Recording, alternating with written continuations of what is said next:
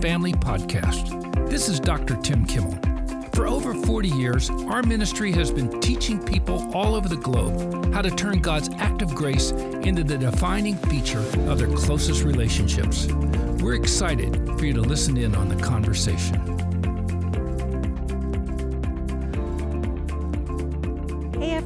It's Karis. Welcome to the Grace Based Families podcast. We have a very special guest for you today, and I want to tell you all about him. This is my f- good friend, Ted Wueste.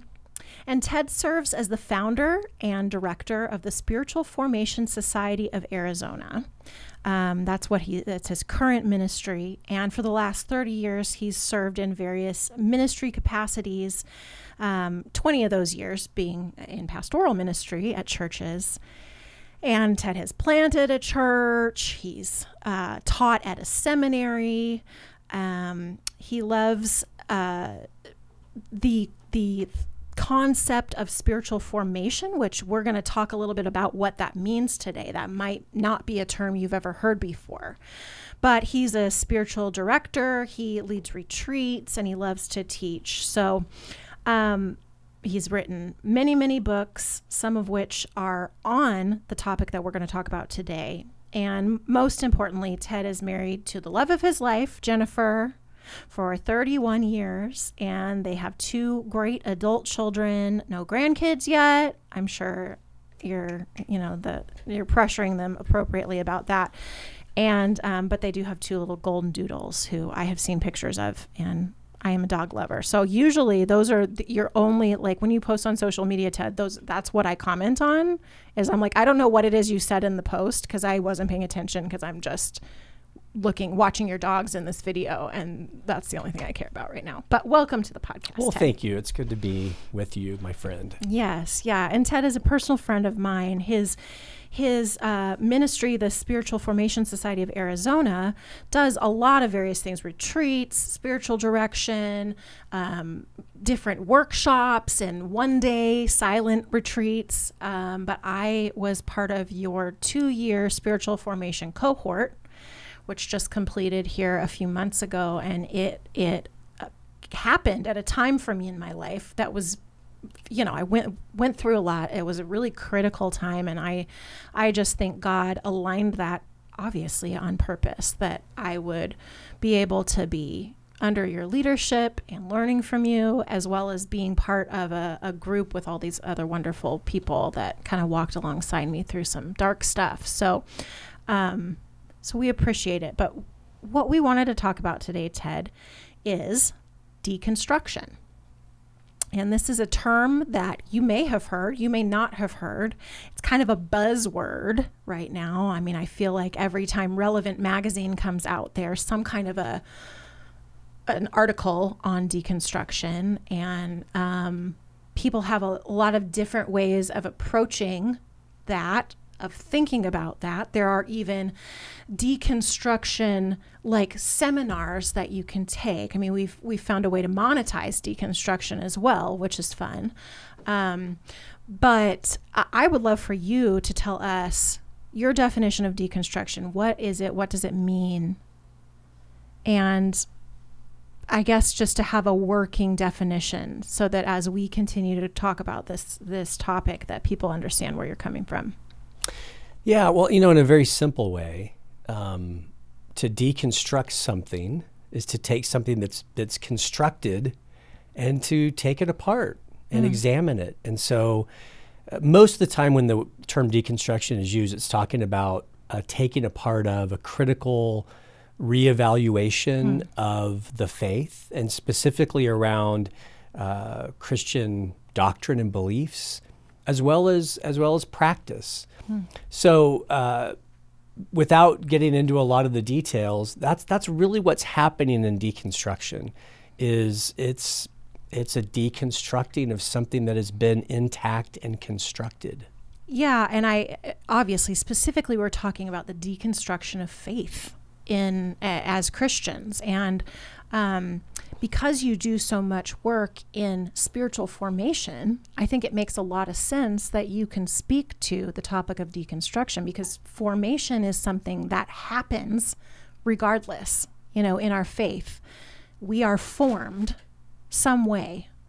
And so sometimes, well, often I think because we're flawed human beings and because we're flawed human beings, we create flawed churches and flawed doc- doctrines and, and flawed practice. Um, that formation can have some flaws that are worthy of examination and reevaluation.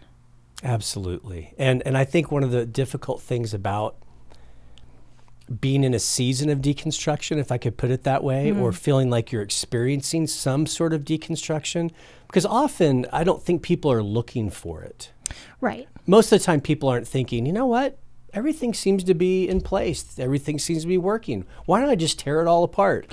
Right. usually, there's something that someone is saying, I need to re examine this. And, I, and mm-hmm. I think it's too simplistic to say, someone went through a difficult time or you know they took a class at their university and it just totally it, there's there's usually a mixture of things that are mm-hmm. going on that someone is saying in some way this is not working for me. And and most of the time as someone is in a season of deconstruction they're not necessarily rejecting the faith because Yeah. if they were they would just be like you know what? I'm done. And there's no de- deconstruction. There's just a desertion of Right. Of the faith so um, it's it's something that usually people aren't looking for it happens but it's very disorienting because it's not what you'd expect Yeah. And it doesn't happen the same way or at the same pace or intensity for everyone. Some people, depending on their personality, may share a lot with people around them, what they're thinking, what they're feeling, what they're discovering. And some people may have a very quiet, private deconstruction.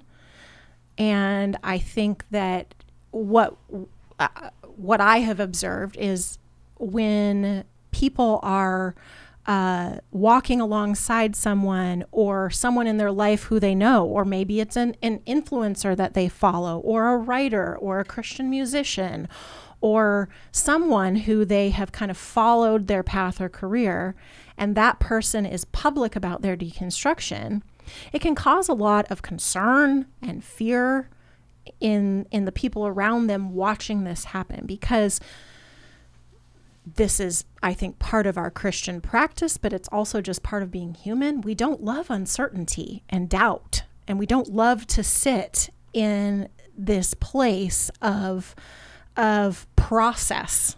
We kind of want to get to the end and be done. Right because it's uncomfortable and and I think that's part of the challenge, and and what a lot of times people are interacting with, as it relates to deconstruction, is that they've been told, you can be certain about everything. Mm-hmm. You don't have to have doubts. There's not really any mystery. Just you know, look at the Bible. Everything's there. All the questions are answered. And, and that's kind of a simplistic way to say it, but I think that's what a lot of people hear and understand, especially in, in kind of the traditional church yeah. is is everything's all you know figured out and if you have a problem with it then that's a problem that you have. Yeah.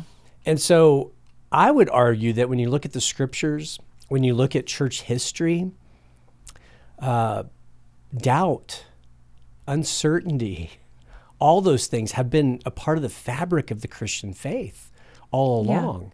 And and i think in many ways in this modernist kind of world that we live in especially post enlightenment mm-hmm. we just culturally don't like you said don't like doubt. We don't like uncertainty. We're in a scientific age. You should be able to know. And if mm-hmm. something's not certain then it should be rejected. And i think the church quite often has been more influenced by that kind of enlightenment modernist mentality mm-hmm. than it has by the actual scriptures which are filled with doubt. Mm-hmm. I mean just read a few psalms right. and there's things in the Psalms that I would say are not even theologically true. Mm-hmm. But they're where somebody was and it's what they were it's experiencing. what they were feeling at the time It's what they Yeah. were feeling. And God invites that. Mm-hmm. He says, I want you to pray to me that way. Mm-hmm. I want you to give to me what's on your heart and what's on your mind. And I think often uh, in a lot of our discipleship that's occurred, that stuff's been shut down. Mm-hmm. you just you just need to believe this. This is the truth. These are the sets of things that you believe. And This is uh, your statement of faith, and you're going to sign it. right. You know. Yeah. Um, and I'm not saying that that's not a, a something that is appropriate or, or good for formation to have a set of beliefs that you a- agree with, but um, you know, I, I, like you said, that that doubt and that uncertainty and um, is is really important that we allow space for that. You know, my favorite writer, Anne Lamott, in my favorite book, Bird by Bird, says that the opposite of faith isn't doubt. The opposite of faith is certainty. And I think that's exactly what we're talking about right now. Because it takes no faith to be certain of something. If you are certain, you know it, you've observed it, you can prove it, that requires no faith on our part. And so there is that lit- that there embedded in that statement is this understanding that sometimes we're going to choose to put our faith in something even with our doubts, even with our questions, even with the mystery that we can't quite work out. Yeah, D- doubt and faith are friends. Yes. They're companions. Yes, they They are. Mm. walk along the road together, and I, I, I would just completely agree that what we've what we've often done is we've taken the word trust, and we've turned it into the idea of belief, Mm-hmm. and to believe in things that we know are certain. Right.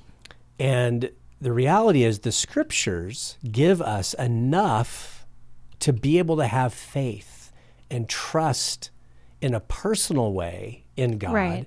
But the scriptures are not answering every question. The scriptures are not about giving us uh, a theology textbook that if we Right. just know all this stuff, there's no more questions, we're certain about everything. In fact, if that's the way we're approaching it, then actually it takes us away from faith and it Yes. makes the faith, Christianity, an impersonal sort of academic exercise. Right. Yes. And I think I think we we know people, maybe we've been these people who, you know, can quote chapter and verse, are academically well acquainted with theology and beliefs, but go through times and maybe are still in these times where we just don't feel any personal connection to God. Because it is possible to separate you know your soul from your intellect in a way like we kind of we, we recognize and it's very embedded in church history to understand this kind of triune person where we're body mind and spirit right and so your mind can come to conclusions academically on things and your spirit is dead and feels dead inside you know um, without that connection and without that experience of faith. Right. Yeah. Right. Yeah. So let me ask you this question because I think I mean we could wax poetic about this for for forever, but I think what our listeners are are probably processing is you know, they know someone, maybe it's their child, maybe it's their spouse, their best friend, their brother, sister, maybe it's them, who is, now that we've described what deconstruction is or looks like, they're realizing this person is deconstructing their faith. Is it dangerous? Should they, how should they feel about that when someone in their life or when they themselves are experiencing uh, a, a period of deconstruction? Because I think Right. I mean, I was scared when I went through my, you know, process of deconstruction. That is probably still I'm in a process of, but um, And hopefully you continue to be in a process of it Right. throughout your whole life. You're continually deconstructing things that you Right. have believed at one point, mm-hmm. right? And and I think that's part of part of what happens to us as the Spirit of God is continually forming us. right, Is He's taking the way we interacted with God at one point and developing it and deepening it and stripping us of things that are not a part of the equation. right, And and it is. It's scary. I think uh, one of the most common things that people experience when they're going through it is some fear and disorientation. And then if you're companioning someone, either as a parent or a, a pastor or a leader, a friend or whatever, it can be scary to you because you think, are they are they going to lose their faith? And Right. and that's where it can be important to distinguish between deconstructing your faith and destroying your faith or hmm. destruction. Right. And and the deconstruction, one of the things I, I just I so much want people to to grapple with and understand is that at the end of the day it's good. Yeah. It's a gift from God that I don't believe the way I did 10 years ago. Yeah. That, that I don't, the, the God that I related to 10 years ago, by his grace, yeah. that has been deconstructed. The Mm. God that I thought I knew when I first came to know the Lord at 16 years old, thankfully, I'm not interacting with God in the same way I was then. There's been significant deconstructions along the way. Right. And, and I think that's just part of what God does. Yeah. And and I think what's dy- or unique about our time in history right now is that everything is so sped up and it's so public. And so I think things that people have experienced over the centuries um, is now being experienced very publicly right. and everybody talking about it. And so then other people start asking questions and and there's just a real intensity to it. But but this kind of thing has been happening throughout the history of the church. I mean, if you go back and, and read the the early church fathers the the mystics yeah. um, so many they they would describe there being this journey and this process and again like you said a lot of times we don't like to talk about process we want to be finished we want to arrive Right. but they always talked about there being this process of going from this place of i I mean to use biblical terms being an infant or a child a baby in christ yeah. to then to then being a young man to then being a, uh, an adult Right. and uh, there has to be deconstruction in order to move from one place to the next. Right. Right. Because we can't possibly know everything all at once. We can't possibly be right about everything that we know.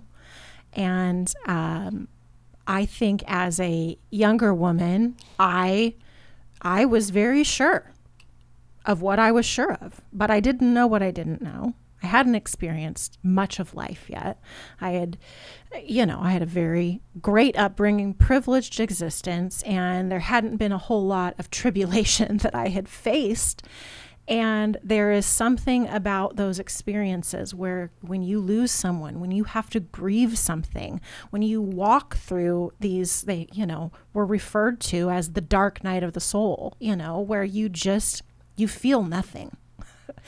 it's like my I know, I know this is true, but it's like I'm picking up the phone and there's no one on the other line. Um, and uh, and so thank goodness though that I had people in my life who allowed me, who didn't panic, who didn't freak out, who allowed me to enter into this process and had enough faith in our Heavenly Father and in the Holy Spirit to guide me through this process that they didn't have to be you know just on high alert. Because I, I do think that there's this idea that deconstruction is dangerous. Because we can definitely point to people who have claimed to be going through deconstruction and then at the end of you know whatever is the end of that process for them they have said i don't believe anymore i am not a christian anymore. And you distinguish that as being destruction not deconstruction. But maybe it feels the same at the beginning. And- and, and that's I- what makes that's what scares people. I think it is dangerous, and the, one of the analogies I like to use is that um, when we when we think about deconstruction, it's like remodeling a house. Mm-hmm. You know, you buy a house in 1975, and probably by the year 2000, yeah maybe even before, but there's going to be some point where you're like, you know what, the green shag carpet yeah it's just not anymore, you know, Right, or right. uh, you know, so you're going to remodel. right Um, and in many ways, uh, with deconstruction, you're remodeling your faith. Mm-hmm. Yeah. But to remodel, to get it to a place that uh, can hold where you are today and where the Yeah. Lord is taking you, Yeah. a- and is remodeling dangerous? Yeah. Well, yeah, a lot of times you move out of the house yeah. for a period of time. Well, and we've all watched Chip and Joanna. You know, once you start taking down walls, you don't know what you're going to find. You might find mold. You might find a cracked foundation. You might find a plumbing issue, you know, wiring issue. And it's like, you just know once you open that up, you're there's going to be problems that you you did not anticipate encountering. right. And and so what you're saying is it is dangerous, but it's good. If I'm hearing you right. Yeah. And that man, that's a hard place for people to sit Yeah. cuz we want safety. Yeah, we might still want that 1970s green carpet and the comfortable furniture that we've always been sitting on, but it's not good for us anymore. You know, Yeah. it's just we've we've got to move to a different place, and I and I think this is what the Lord does. This is this is how He works. Is mm. He moves us into ever increasing places of intimacy with Him. Yeah. And like the dark night of the soul that you talked about, the Lord will take us through a dark night of the soul so that we'll let go of ways that were related to Him before mm-hmm. So we can relate to Him in a deeper, purer way. Now, it doesn't mean the stuff before was bad, um, but the Lord was relating to us like a child Right. and, and, and, and answering our prayers, maybe the way we would talk to a child. Right. But there comes a point where the Lord says, I want you to grow up. And that is painful. It's hard. Yeah. And and I think it's important to acknowledge that um, in the process of deconstructing, we are going to encounter things that perhaps they're theologies, perhaps they're practices, perhaps they are um, belief sets that we do discover in seeking God's face and in studying his scripture and in having people companion us through this that we're actually incorrect. and maybe not just incorrect, but wrong or harmful. And I think a lot of, uh, you know, the relational patterns and the culture within our churches is not God, is not the gospel. It is simply how we have practiced, how we have culturally shaped, you know, God in our image, right? Rather than the other way around. And and so leaving those things behind can be very healthy and very important because like you said, deconstruction happens to us. It's not it's really typically not something that we say, you know what, I'm going to start a process of deconstruction and I'm going to start examining every brick in the wall of my faith, right? Um, but I, it's more like a chemical reaction where you know you maybe have one thing that's not great that's causing you some kind of discomfort. And then you have another thing over here and then there's some event and then something happens in the news. You start combining these things and then you have a reaction. Um, and what i hear from a lot of people who i've wa- walked alongside of is very often it's a hurt. You know it's a it's a relational hurt maybe it was a, an ab- abusive or oppressive church environment that they were a part of or grew up in. Maybe it was a parent relationship. Perhaps it was a pastor that they respected who had a major uh, scandal or fall from grace that they had to really grapple with, especially if they sat under the leadership of a person who then they discover um, had been harming people. It, it just really shakes a lot of things up for people. So, at least what I have observed is a lot of the time we're coming towards deconstruction from a place of pain and hurt. And I do think that that's why it is so important that um, that we can companion people as they walk through this process. Do you want to talk a little bit about that? Thinking specifically, maybe in this conversation of parents Yeah, you know, with I, their children. I think it, pain is often a part of it because most of the time we don't change in life unless there's pain. Right. We just don't. And um, uh, somehow, I think this is one of the mysteries. God meets us in the midst of our pain and uses it for His good purposes. Right. I think we can say that. Um, so to say that deconstruction is the result of pain is is not right. To just simply say, well, it's just something God's doing, sort of in isolation from the real events of your life. That's not true. That wouldn't be accurate either. Right. But there's some way in which God meets us and uses painful things to draw us closer to him. At least that's the opportunity. And sometimes it's it's painful enough that people don't want to go there or they're not ready yet. Yeah. And from a parent perspective, I'll, I'll, I actually asked my son permission. So uh, I told him I might talk about him on the podcast. Okay. my Oh, son's wow. 23 and, uh, you know, grew up in a pastor's home, going to church every week. And uh, he, right now in his life, I mean, he said to me this morning, he said, all religion is poison. I mean, and then we get into a discussion about things or whatever. So that's the kind of discussions we have. But he would say that he's either an atheist or an agnostic. And, and I get it. I do. I want more for him. And I, and I, I, I, I don't, I haven't given up hope. I, I pray and hope that as we continue to stay connected, that there will be something that will shift. But he was very hurt by the church hmm. growing up. And I hate that. I, I so many times think, oh, I wish that I wasn't a pastor, you Yeah. know, because there were things that happened to him that I wasn't even aware of until mm-hmm. he was older. That he was just he was mistreated in Yeah. the church. Well, I think he and I could could share Yeah. some camaraderie there, you know, and it and it wasn't for lack of, you know, my parents doing their best. I think the grace based environment I grew up in probably mitigated a lot of that harm, but we called it life in the fishbowl. That's what my Yeah. siblings and I refer to it as. and that and that's hard and that's hurtful and so he experienced a lot of a lot of hurt and i think also he experienced as much as i wish this wasn't true there was a period of time where he went to a to a christian school that um, I, I would say didn't handle the difficult questions very well and didn't handle difficult children very well. Yeah.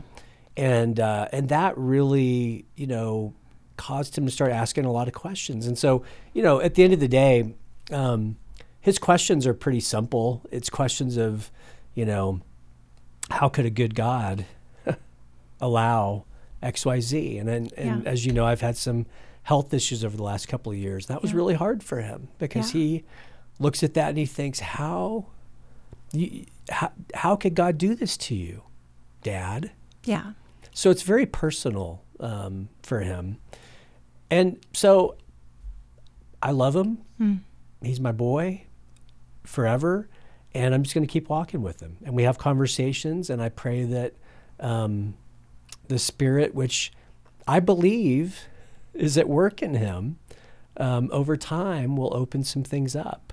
Yeah. Um, but I can't live in fear. yeah. I can't uh, react to him or relate to him from a place of fear. It has to be from a place of love and being there for him and respecting where he is in the process. Yeah. And, uh, you know, he, uh, sometimes it's stronger than others, but he, you know, uh, has very strong. I, I, like I wouldn't say I, I would say he deconstructed into a place where he's not sure he's into any of it. Right.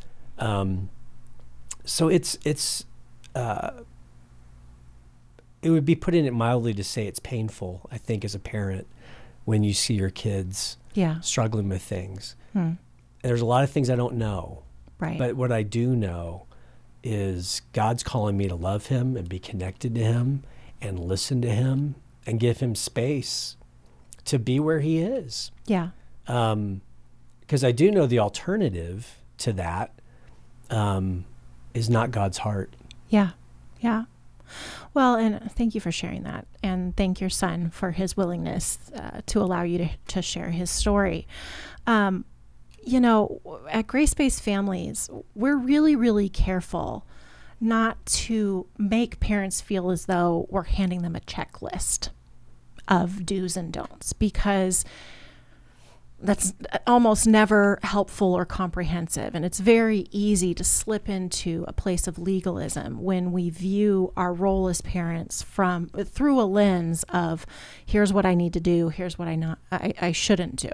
But at the same time it's really helpful to try to identify p- principles for parents that they can see and recognize that can help them navigate difficult situations. And a child going through deconstruction, like you said, it's painful, it's difficult, it's scary, it feels dangerous. I heard you say, I want to identify four things. Feel free to add to this if, if you think of any more. But I think we can kind of boil down some principles here. And again, not a checklist, but things to keep in mind. The first thing I heard you say was connection keeping connection with a person that you are, as you, I love this word you use, companioning through a process of deconstruction, whether that's your, a child or a friend or somebody else, right?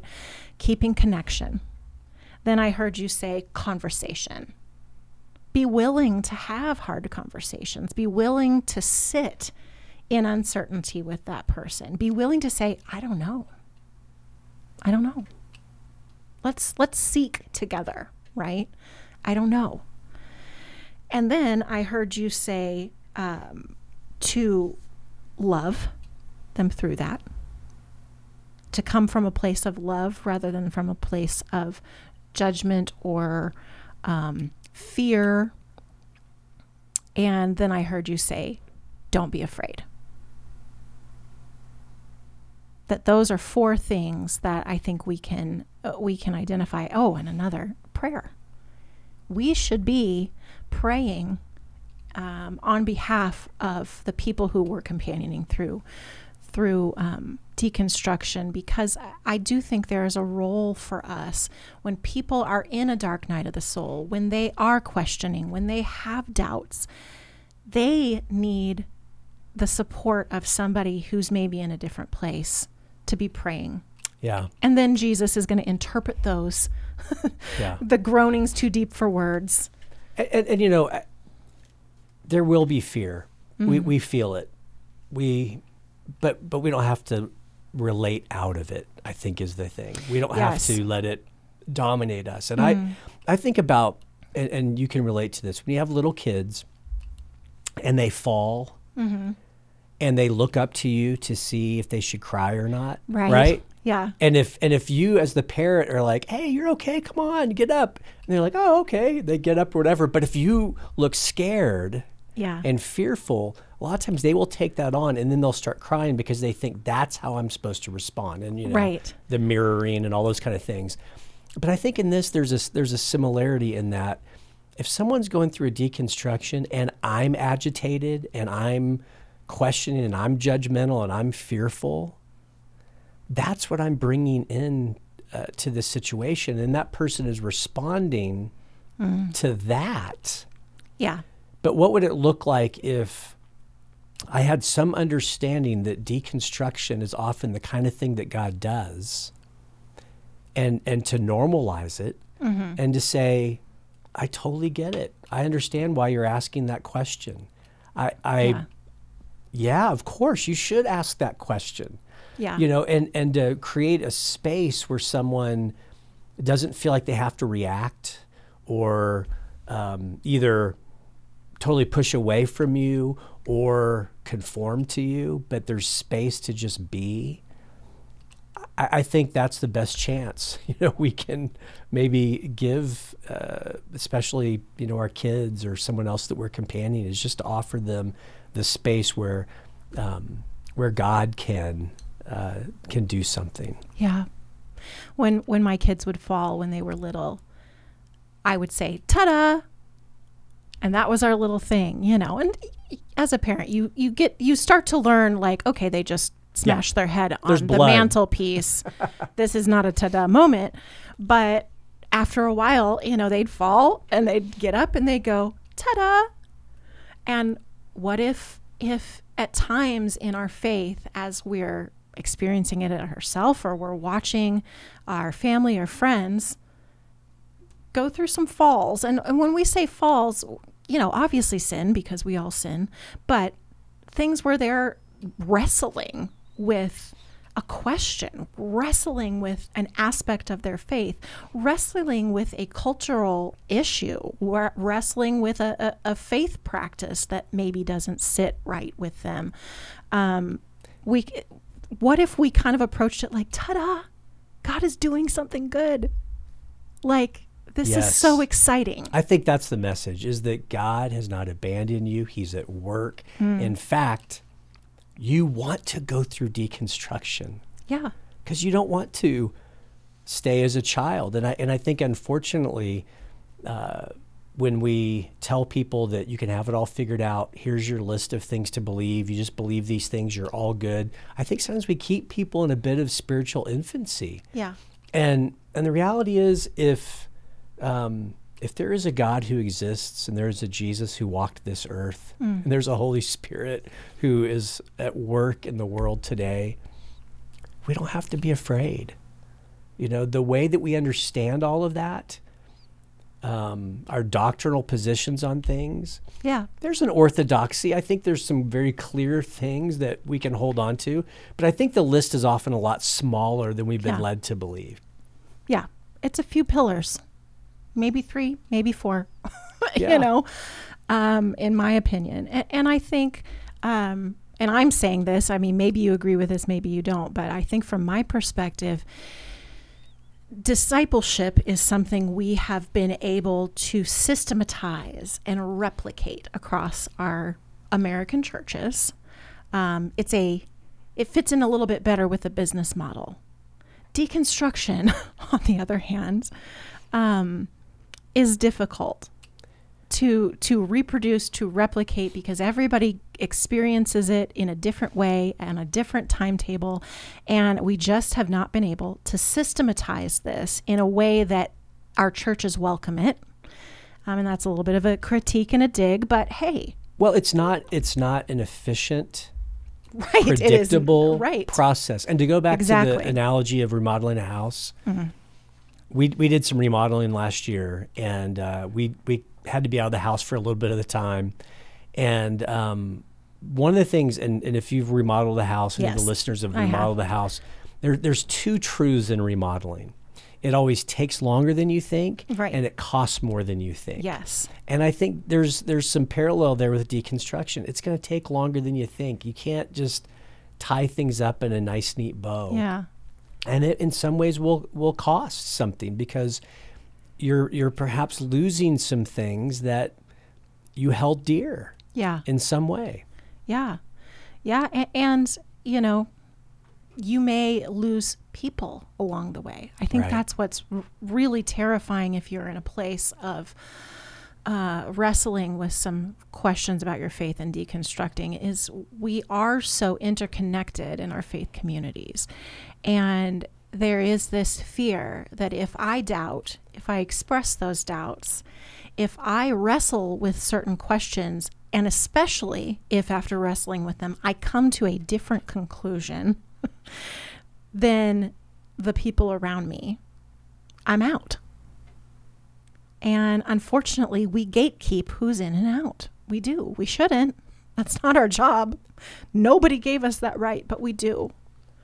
Um, and we do it the best. Christians do it the best. And man. that's and I think that's an admonition for the church and for leaders in the church is we really need to rethink the gatekeeping mm. kind of kind of mentality and and to look at deconstruction is the point is deconstruction happens so there can be reconstruction. Right. So there's something new. And even when that's done, there's going to be more deconstruction that happens later right. and reconstruction and it's and rather than it being some linear thing where you're done. Right. It's more like this spiral that goes around and it just goes deeper and deeper. And you know the biblical pattern that Jesus calls us to is death and resurrection. Yes. Right? Yes. And and I think that speaks to deconstruction as well. We continually have to die to certain things so that something new can be resurrected. And and that tada in that is I don't know what it is, but something new is going to emerge in the yeah. midst of all this.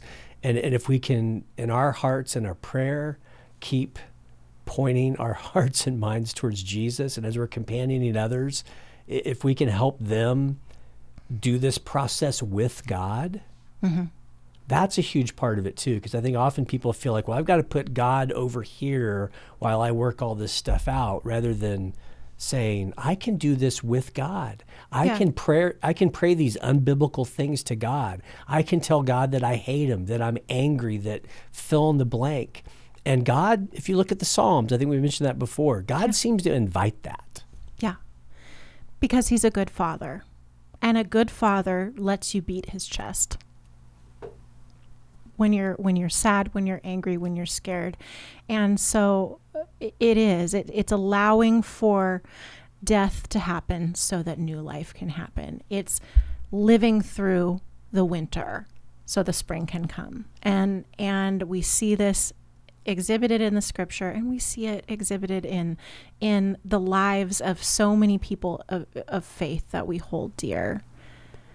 I think there's so much more we could say about this, Ted, uh, and you know, but I think this is maybe a good place to end for today. And thank you so much for your time, for joining us. And and is there anything that you would like people to know about you, or if they wanted to get? I know you kind of have a regional based ministry, but are there any resources that people could find from you that maybe they can get connected with, or?